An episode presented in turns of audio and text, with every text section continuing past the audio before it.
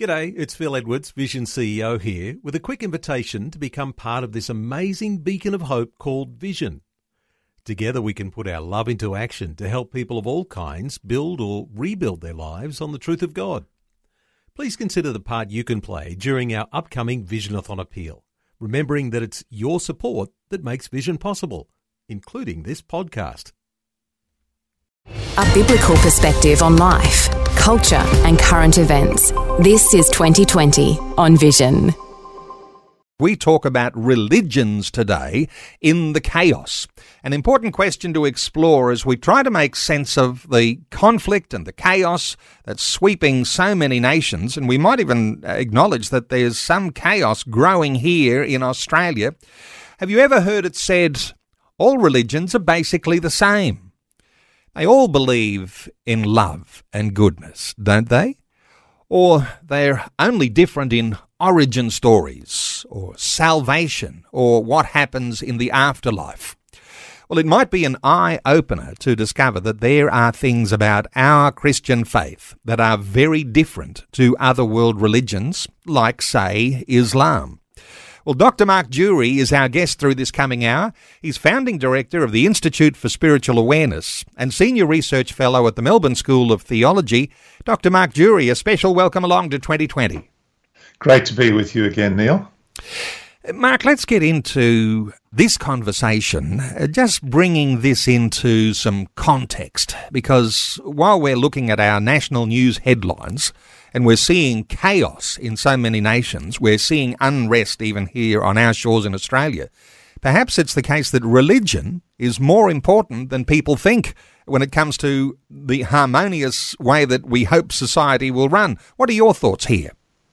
Yes, and a lot of Western intellectuals with a secular perspective just assumed that religion would die out at some point. Uh, Professor Sheila Jeffreys, who used to teach um, gender politics at Melbourne University. She had that view, she said, in the 70s. She just came to view religion as on the way out. And there's sort of evidence for that empty churches, um, aging congregations.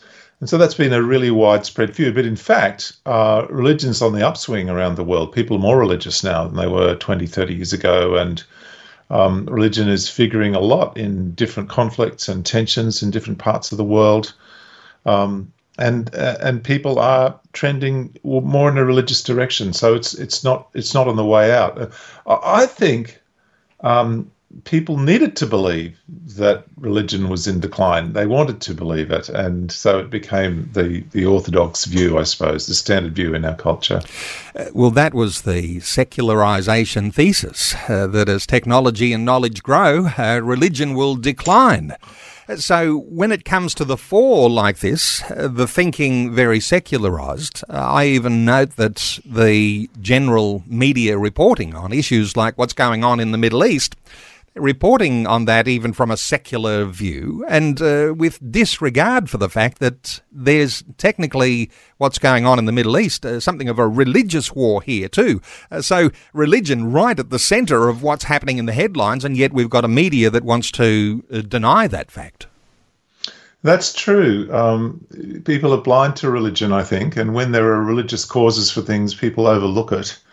Um, just recently published a book called um, Double Minded on Christian attitudes to sexuality and, and the influence of that in culture today. And um, one of the things that secular people have trouble with is the uh, the, the vitality of conservative Christianity. Um, that in fact it's more liberal and progressive Christianity, which is which is dying out and disappearing. And so people underestimate the the force of, of faith, even even in Australia.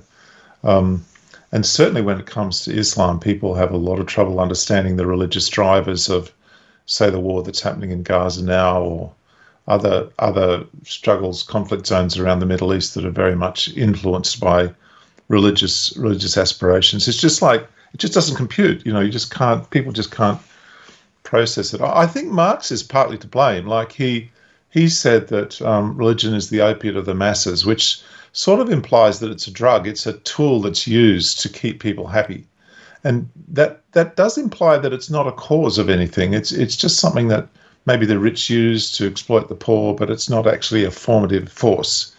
and uh, that's a that's a great mistake. Religion shapes uh, people's lives in really profound ways. If only we would open our eyes and see.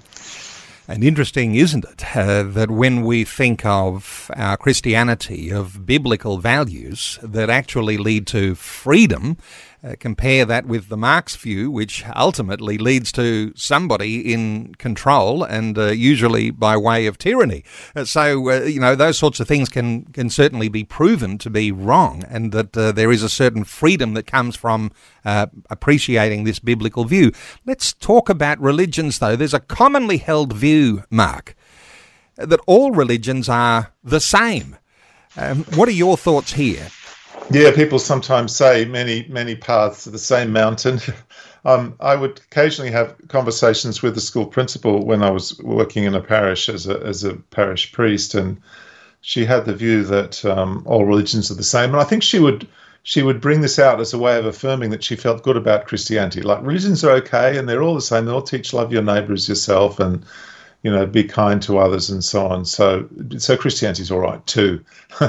and um, I was really struck by these conversations because uh, I don't think it's true. Religions are, quite different. I mean, the ninety-nine percent of the difference between Australia and Saudi Arabia is religious. It's caused by religious differences, and um, religions has a very powerful influence on people's lives, and it, it really shapes the destiny of nations. It yes, it certainly can drive conflicts as well. And I've often wondered, you know, why why people are so resistant to the idea that religions could be different. I mean, obviously, in politics, people understand that different political persuasions produce different outcomes. North Korea and South Korea are different, very different, and they're different because of political ideology. Why shouldn't faith ideology that deals with the most fundamental questions of life and what it means to be human, why shouldn't that produce different societies and make a make a difference in the in the quality of life. You know, so um, it's really often I've, I've I've been puzzled to think about why why are people so allergic to the idea that there could be significant differences between faiths, and I've come up with a few. I've come up with a few possible reasons. um, I think uh, one reason, apart from the influence of say Marx and so on, is that if all religions are the same, you don't need to think about it. you can just be your have your own religion. You know, it doesn't. It'll be the same as well. Uh, so that's that great relief. You know, you don't need to worry about God. Don't need to go to the church. Um, morality, well, make up your own. It's fine. I mean, all religions are the same. So it sort of lets you off the hook. Uh, it um, enables you to have a good long sleep in on a Sunday morning. you just go your own way. You can be terribly tolerant at the same time um, uh, because you you can see all religions are the same. Um, I know you love history, and uh, just thinking off the top of my head as you're sharing those things, uh, while people will talk about uh, what happened 500 years ago in the Reformation and uh, beyond the Reformation, uh, you had a religious war, the Protestants versus the Catholics. And uh, this sort of fizzled out a little, um, you know, 100 or 200 years later when people said, well, uh, let's give up on all of this. If uh, if Christians are infighting, uh, Protestants versus Catholics, why don't we all just go shopping instead? And what you're sharing is this thought that somehow or other people don't want to recognise conflict between religions. And so, therefore, uh, in order to make them neutralised, they try not to think of them at all. And so uh, that then leaves a space open, doesn't it, for this sort of uh, idea of uh, let's go shopping instead. And then there's a materialist aspect of, of, of how we are. But then we deal with the consequences of what happens when things begin to fall apart. Any thoughts on that? Yes, I think that's right. And this idea that religions are sort of all the same and they don't really make any difference um, means that when there are conflicts, people look for grievances and they'll say, if we can resolve the grievances, for example, if we can deal with Palestinian grievances, then there'll be peace. Uh, just to give one example. Or, or um, you know, the US have been trying to uh, deal between um, uh, Armenia and Azerbaijan. Azerbaijan says that Armenia is Western Azerbaijan. They really they act as if they want to conquer it, as if they don't want Armenia to exist. And then the outsider, the Western outsider, comes in and says, "Oh, what are your grievances? Let's resolve the grievances and we'll find a win-win situation." But actually, it's not grievance that's driving the conflict; it's a religious vision. It's a vision that this land belongs to our faith, and and it's similar. I think similar issues in Gaza. It's um, you can resolve differences, uh, resolve grievances until the cow, cows come home, but you'll still find that the, the driver of the jihad is uh, is something much deeper and harder to shift than um, even just you know, land rights, for example. Um, so that's that that causes a lot of harm. I think people misread the the reasons for conflicts and misunderstand them and try and fit them into their own framework, uh, which uh, w- without actually understanding the religious motivations. For the um, Christian listener today, Mark, um, the thought that all religions are the same because we would tend to interpret uh, what other religions might believe because of what we've been taught in our own Christian context. But is there a marketing issue in play here? Because, uh, as you'll know, uh, Islam is promoted as the religion of peace. Uh, but uh, there'd be lots of scholars and lots of evidence that might say that's not the case at all. Uh, is that something to do with marketing? what are your thoughts here? Yes, I, had, I did a bit of research into this. Um, and when did the religion of peace term begin to be used? And it was in the middle of the 20th century. It's it's it, Islam was not known as the religion of peace religion of peace until then. In fact, in the 19th century, normally religion of peace in, in English referred to Christianity. So it's a fairly recent idea. Um, the idea is is based on the on really on the concept that when Islam rules, when it when it's victorious, peace will come. So it's the peace that comes after conquest. There's a jihadi group in Mozambique who who's been killing people, and they said we declare war on Christians, uh, telling them to become Muslims or to pay a tax. Um, and he and they said to Muslims, we announce peace to the whole world. this is their declaration of war, an enunciation of peace. So there's a um, a misunderstanding of of, of that. Um, actually, the word salam in Arabic really means safety or submission. So what Islam offers is submission rather than rather than genuine genuine peace. Um, but another example of, of a problem of framing and language is um, Islam has a tradition of Muhammad, a hadith they call them, something Muhammad said, which is um, that basically you're not really truly a believer until you love for your brother what you love for yourself. So that you want for your brother what you want for yourself. And sometimes Christians have said, oh, look, that's the love your neighbor is yourself version, you know. But actually, the hadith says love for your brother, and that's understood as love for a Muslim. So uh, the hadith says you should you should want for your Muslim neighbor what you want for yourself. It doesn't mean all people, it's particularly for Islam. But I've certainly seen Christians interacting with that text and saying, oh, that shows that this this rule of wanting for others what you want for yourself is found in all religions, including in Islam. But when you look at the Islamic commentaries on that on that on that verse on that saying, they all say no. This is this is for your Muslim neighbor, not for your non-Muslim neighbor. There's a difference between people, and that's that's a profound difference between Islam and Christianity. In fact, Mark Durie, if we come to uh, this sort of question, and uh, Dr. Mark Durie is our guest. If we come to this sort of question, uh, some are going to say, well, in this day and age, we're past all of that alignment with particular uh, faith religions. Uh, we're into a time now where we just say, whatever I think is true is true. Uh, how important is it to get some things right around that sort of question? Yeah, this is the, the postmodern rejection of the idea of truth that everything is about power and people's will you can, it's come into everyday language. So people would say each person has their truth. And uh, we were saying i was saying my truth which means what i what i believe or or, or insert happens. Um, and and if you take that view of religion, then all religions are fine. They're just their people's truth, and everyone's got different truths, and we you just respect their truth, you know.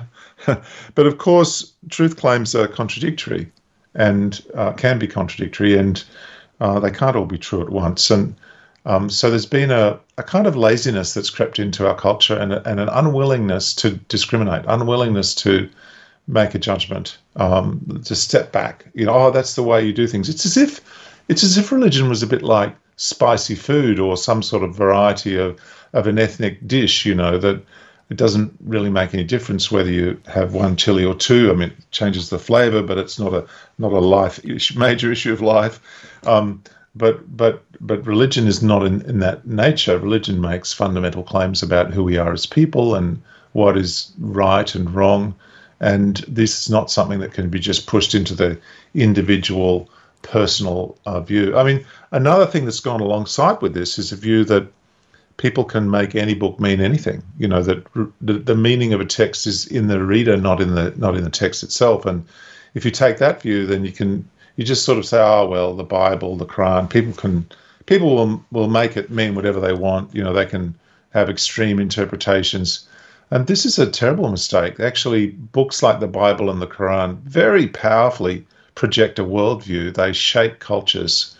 Um, yes, people can interpret them differently, but the the, the, the, the variety of interpretation is nowhere near as big as people might imagine. And, and I mean, I've traveled around the world and visited Christians in different parts of the world, and I find a commonality, whether it's an Ethiopian Christian or a Thai Christian or a South Korean Christian. You know, there are differences, but we share, profoundly share a worldview that's been shaped by the life of Christ and his example and teaching.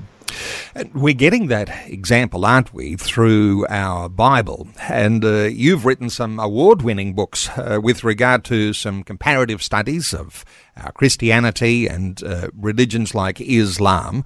If we're talking about uh, faith and authority in the value of a text, and we you know we have the Bible and Islam has its Quran, um, when do, where do we start here by understanding that our we don't need to be ashamed of our Bible and how we can actually say this is the authoritative book?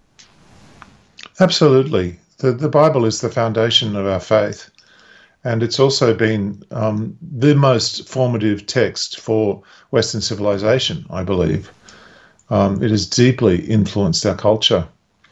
Just to give you a small example, um, the view that you can disagree with someone without wanting to punch them, you know, that you can criticize someone's ideas without attacking the person. This is ultimately, I believe, grounded in Jesus' teaching of love your enemies and do good to those that hate you. That is, you can reject someone's claims, their truth claims, their ideas, without necessarily hating them. And um, that's a fundamental characteristic in our culture. It is not shared by all religions. Uh, it's not one of the values in Islam. Um, I was involved in um, a court case, a tribunal case in Melbourne between the Islamic Council of Victoria and two uh, preachers, one originally from Pakistan and one from Sri Lanka. And when the submissions were first being received, the Islamic side said, We categorically reject the idea or the claim that you can criticize uh, our religion without attacking us. They said, If you criticize Islam, you're attacking us. They, they, because the Christians had said, well, this is one of our fundamental values that we can, just because we're critical of Islam doesn't mean we hate Muslims and, and are vilifying them. And the Muslims said, no, we, we do not accept that principle. If you, if you are criticizing Islam, this is personal and that that makes a huge difference, and it's it it it creates a very different society, a much more conflicted society, if you don't if you don't have that the influence of Jesus. Um, Salman Rushdie said when he was a student in uh, in England, um, he really valued this aspect of English culture, intellectual culture, that you could have very robust discussions with people you disagreed with fundamentally, without disliking, without attacking the person. You know, and that's uh, we're actually at risk of losing that. Our cancel culture has made it much harder, and that's part of the one of the effects I think of the decline of Christian influence on on Western culture. That there's just been increasing personal aggression associated with disagreement. It's an eye opener, isn't it, to appreciate that the tolerance you're talking about actually is a Christian virtue that isn't shared by other world religions. And uh, when we think of even a secular society, even secularism has its roots in Christianity because it's the byproduct of Christianity because this tolerance begins to emerge. And so when you get to a multicultural society with different religions that might be at loggerheads with one another, uh, there is this Christian uh, understanding of what it is to be able to manage that pluralism that gives people an ability to live in peace and harmony. Uh, that's somehow rather misunderstood, but it's a powerful thought uh, that that tolerance has its roots in our Christian faith. Yes, and it, it has it has roots in the teaching of Jesus about how you deal with people that maybe are against you in some way, and it also has roots in the in the Christian, actually the biblical, it's Jewish as well, distinction between uh, you'd say the kingdom of God and the kingdom of this world. You know that um, the difference between church and state, between secular and, and ecclesiastical. Um, this is um, this is very very strongly emphasized in the New Testament. Um, Paul says, uh, you know, obey the emperor even though he's pagan and whatever. And Jesus says, render to Caesar the things that, that are Caesar's. It actually goes back to the Old Testament pattern where the Jews are told to seek the well-being of the pagan country in which they live in exile. Um, so that foundation of the difference between if you like, between Moses and Aaron, between the political leader Moses and the cultic leader Aaron, you know, um, that has deeply impacted Western culture. And um, in fact, it's really interesting. Uh, Ibn Khaldun, who was a Muslim medieval um, scholar, and he wrote uh, books that are considered to be uh, original, interesting texts in political science, he criticized Europe, Christian Europe, for um, separating church and state. You know, he he said, "You fight for all sorts of political reasons. We fight for Islam," and he he he said, "Look, in Islam, there's no separation, and power is all for Allah." And that's a fundamental difference between Christianity and Islam. That Islam creates societies in which the power of the state and the power of the religion are united and one, and there's no distinction. Whereas um, the effect of Christianity is is normally or, or typically to uh, allow a distinction between the religion and the state. It doesn't mean that people haven't sometimes merged them; they have. Um, and those those mergers, if you like, the idea of Christendom has been damaging sometimes for Christian witness, but nevertheless, the concept that there's a difference between belief and and the political um, and the state is um, is is deeply Christian. Uh, it, so th- that underpins the concept of tolerance. Um, in an Islamic tradition, tolerance is actually subjugation. It's allowing someone to keep their faith provided that they are inferior and held in an inferior and vulnerable position. So it's, uh, it's, it has a completely different meaning. So when we think of theocracy, uh, which as you describe there is uh, is where Islam sits, uh, there, there's no difference between church and state. They are together. It is a theocracy. But it's different in our Christianity, where we have a separation of church and state. So that would mean that there's this pursuit coming from Islam towards this theocracy and control of the state that they're in. So here we are in multicultural Australia, and uh, oftentimes people will pride themselves in saying that we're uh, one of the most multicultural nations on earth. And then we say, with these Christian foundations that we've had, what does this mean for us? That there are other groups that want to be able to um, to, uh, to to overtake uh, those Christian foundations. Any thoughts here around that? I think that's a very important long-term challenge. Um, that uh, Islamic minorities, within Islamic minorities in the West, there are certainly some voices, not all, but some voices who look forward to an Islamic system, Islamic society, look forward to the Islamization of America or Europe, the replication of Islamic characteristics. And those voices are quite vocal and sometimes they're backed with violence. And just how to manage that is challenging. So, uh, when I've had conversations with people about this, some of them would say, "Oh, it's just fanciful that you know they'll never they'll never be in a position to fulfill that dream." Um, but nevertheless, even along the pathway, the long, slow pathway of change and transformation of a culture, there are many kind of um, points of, of challenge around this. Um, and I think um, countries like the UK, they need a will to maintain the separation between church and state, because they'll increasingly come under pressure to break down those differences and to integrate um, faith with, uh, in, in, a bad way, faith with politics. And um, I think Christians need to ha- find their voice and speak up about these issues as well and be able to speak robustly for a, um, a Christian worldview in which um, politics and faith are kept distinct. But yes, it is a challenge for us. Mark, just to pick up on some things we were talking about just before the news, uh, we talked about theocracy and the thought that uh, in the religion of Islam, uh, you've got no separation of church and state. It basically is a theocracy. Uh, the church really of Islam dominates. And then you've got the separation of church and state, uh, which has got its foundations in our Christianity. Uh, let's talk about that because uh, you can take that another step deeper for us when we talk about the way that this separation actually works. And, and, and we often will talk about a separation of powers, a conversation that comes up when elections have been called and such things. But uh, what are your thoughts here around separation of powers? So the separation of powers is that power is distributed in our culture, um, in our nation, between uh, people will generally say the parliament who make the laws, the executive who implements them, and the judiciary uh, who regular who makes decisions when there's conflicts.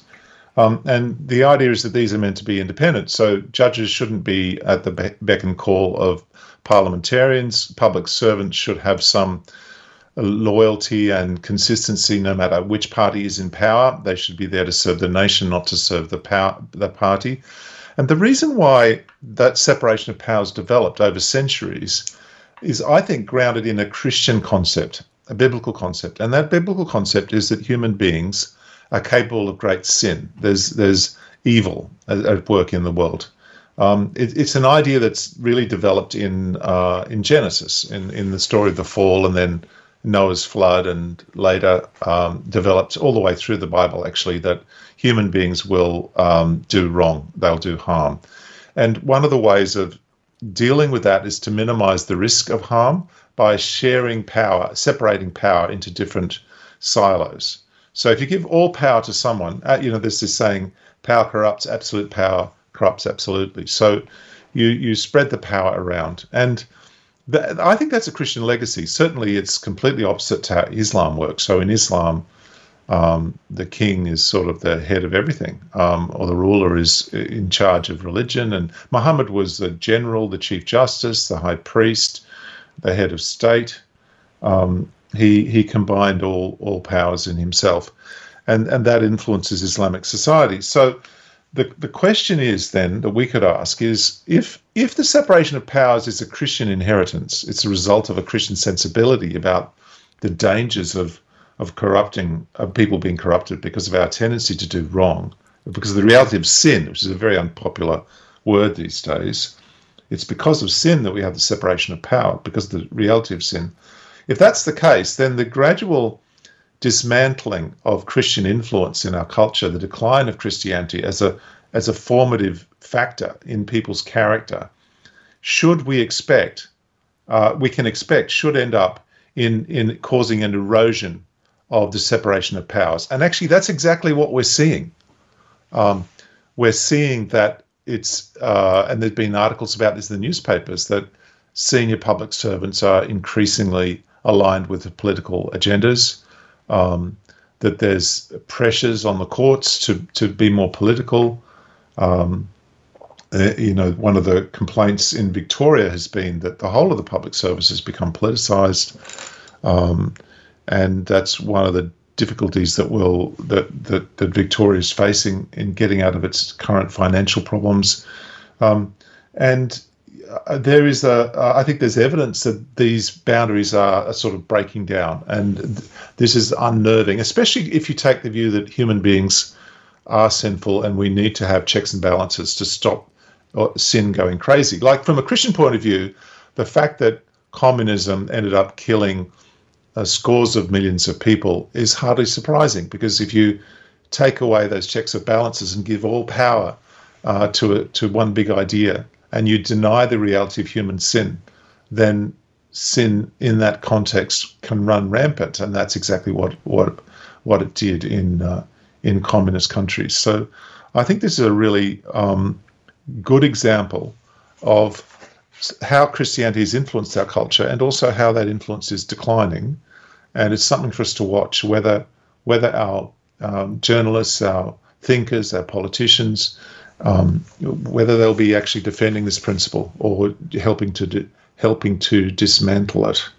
And uh, this is something I'm quite deeply concerned about in terms of our well-being as a culture. It's a sort of not so visible but very powerful influence of Christianity. I mean, I think what's happened now in our culture is that people believe that human beings are basically okay, that they're not sinful, and people think the idea of sin is a kind of terrible idea. And so if people are basically okay, then they're basically good, and you know everything will be fine.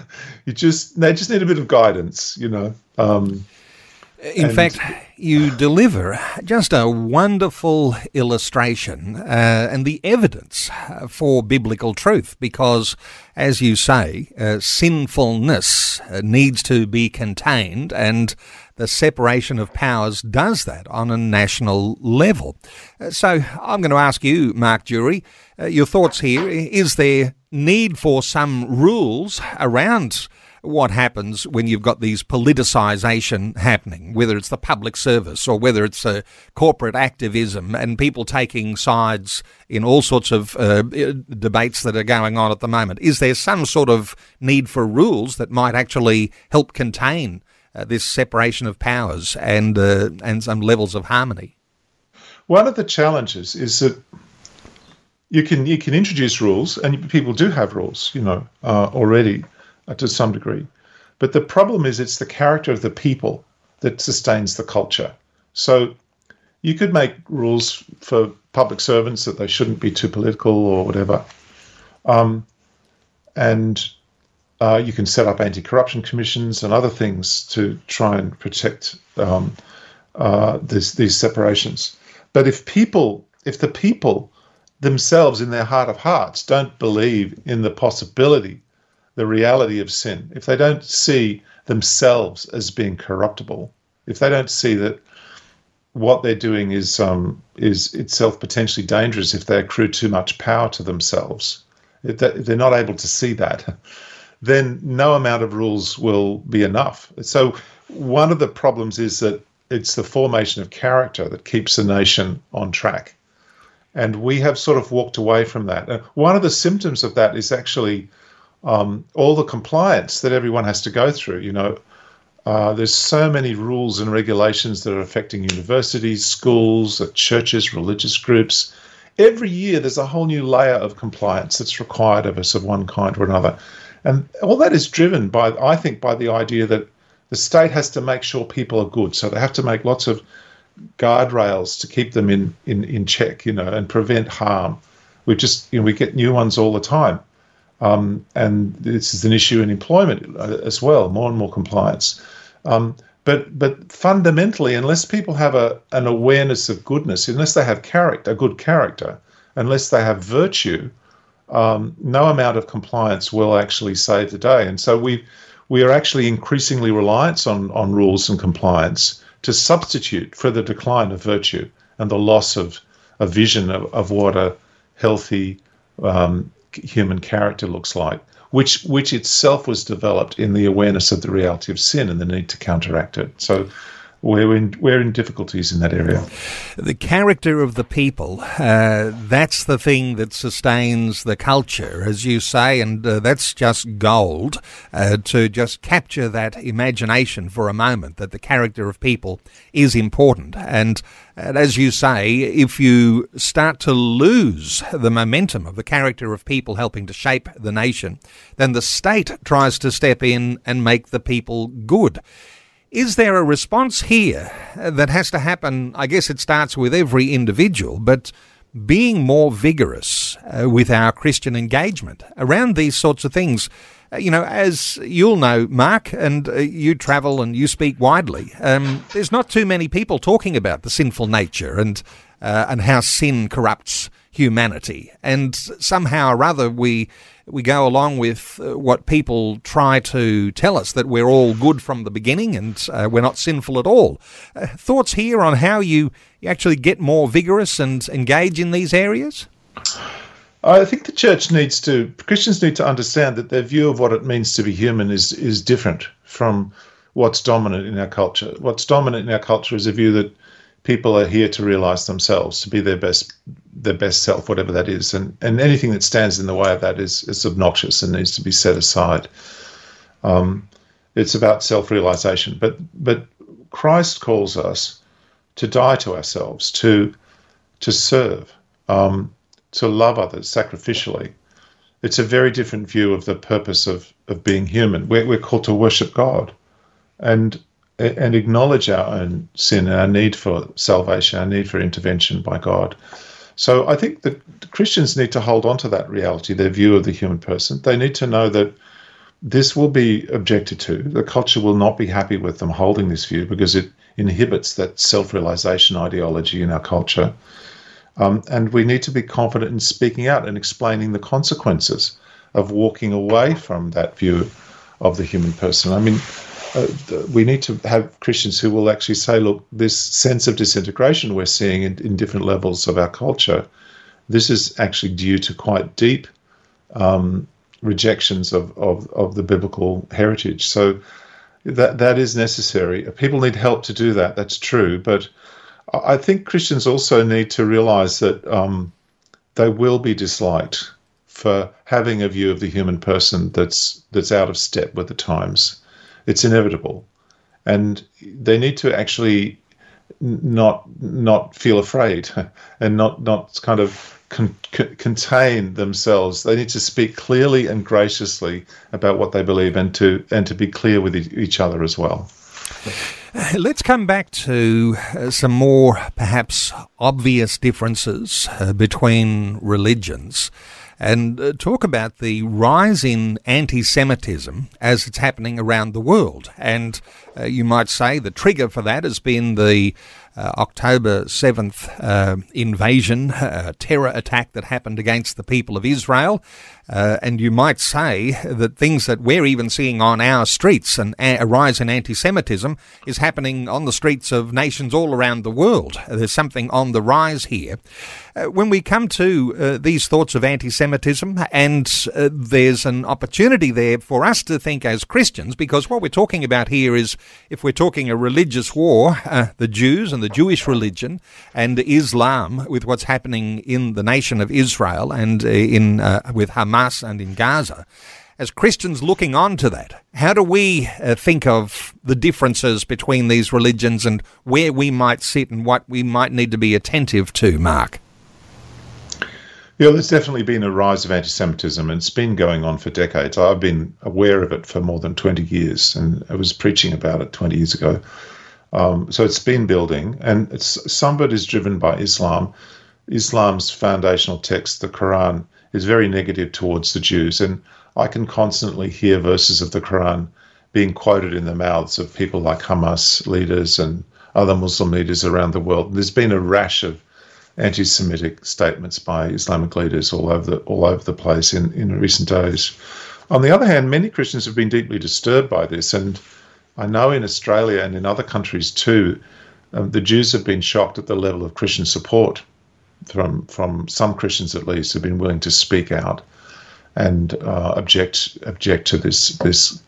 I mean, one of the problems we're facing is that um, because of the anti-Semitic statements in the Quran and in the traditions of Islam, um, sort of uh, dislike and even hatred of Jews is widespread. And the sermons um, that were preached in in, Mel- in Sydney at the end of last year are just but, but one example, the tip of the iceberg, I suppose. And we, we face a challenge in our culture that the police said they couldn't intervene with the anti Semitic um, protests on um, in Sydney outside the Opera House. And one of the challenges is that the state does need to have laws that allows them to, um, in some ways, inhibit or, or suppress extreme statements of hatred and, and prejudice against people based on their religion or their race. But there are dangers in that as well. Um, and one of the problems is that we have a sort of policy for religion where one size fits all, but actually religions are quite different. And um, and they're not all the same thing at all. And so we've got a difficult challenge ahead in terms of our legal system to try and uh, limit vilification of this kind without limiting Christian freedoms.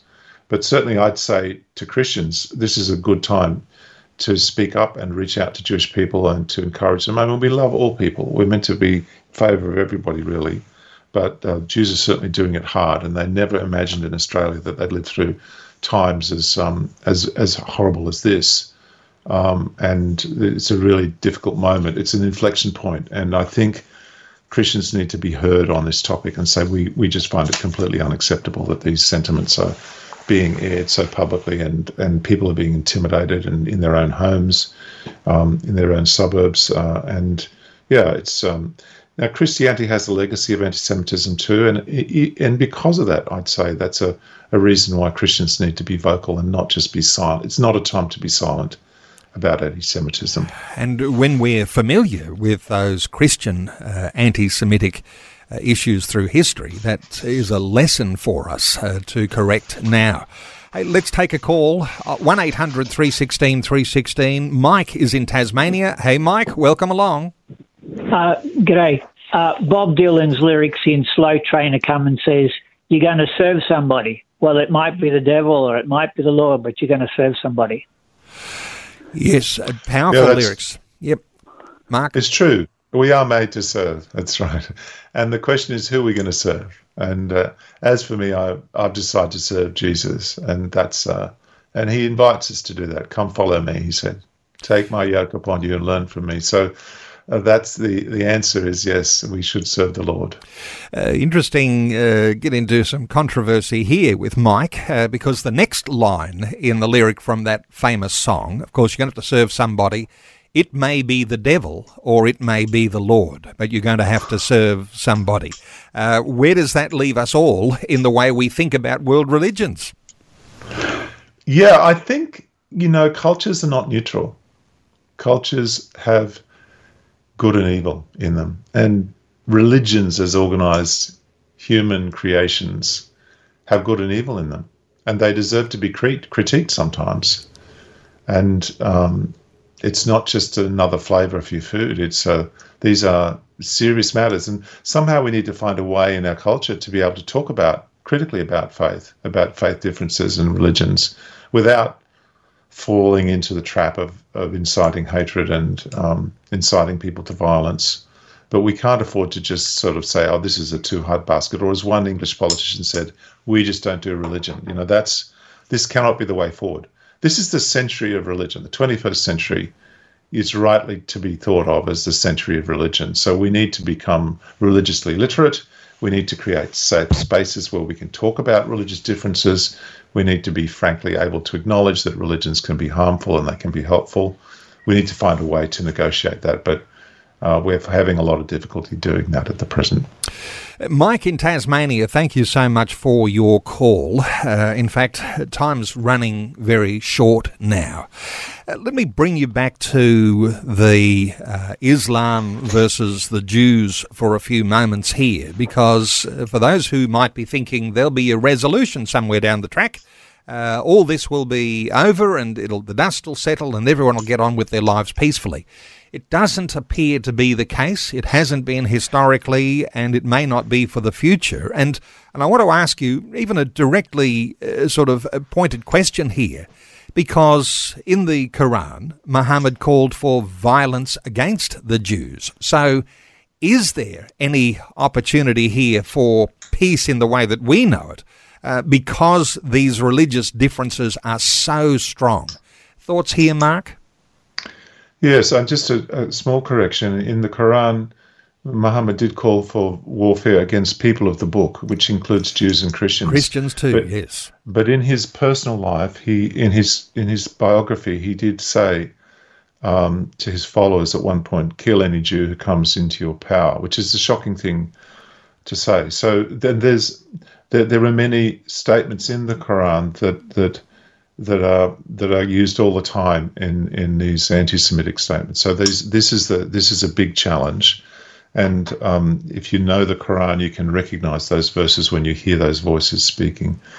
Um, so I think it it means that Islam uh, has is has a hardwired stream there of, of of statements about the Jews, which are extremely unfortunate and very destructive, and and drive a lot of what we're seeing at the moment.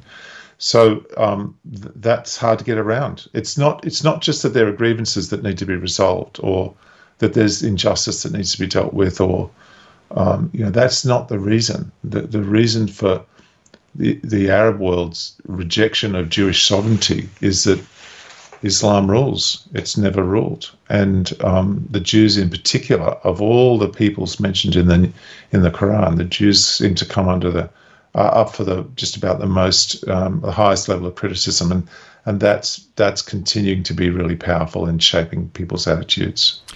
And I guess it starts in childhood and an indoctrination in Islamic religion uh, that is anti Jewish, or even uh, to take that to the next level, anti people of the book, uh, Jews and Christians.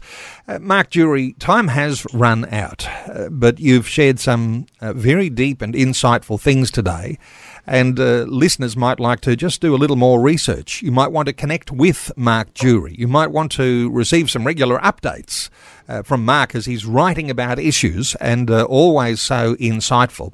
Uh, let me give the markdurie.com website because Mark Durie is founding director of the Institute for Spiritual Awareness and senior research fellow at the Melbourne School of Theology. markdurie.com is that website address. He did mention just a little earlier too, and the last time we were talking was around issues in his new book. His new book is called Double Minded How Sex is Dividing the Australian Church. I've read the book. It is outstanding. It's a short book. It's easy to read. It's got comparative ideas in there too as to where denominations are sit, uh, sitting around uh, the divide that's coming around sexuality. Uh, there's actually a special launch coming up this Saturday in Melbourne, Mark. Uh, what's planned? Yes, it's it's Bread of Life Church. It's seven o'clock on Saturday evening. Um, it's in uh, North Blackburn.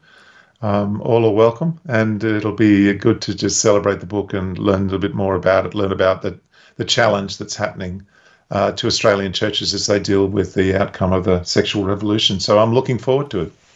And uh, there's a number of books too that Mark has written around the religion of Islam, and uh, some award winning books in that uh, list as well. MarkDurie.com to connect with our special guest today, Dr. Mark Durie. Mark, thanks so much for sharing these thoughts and insights with us today on 2020.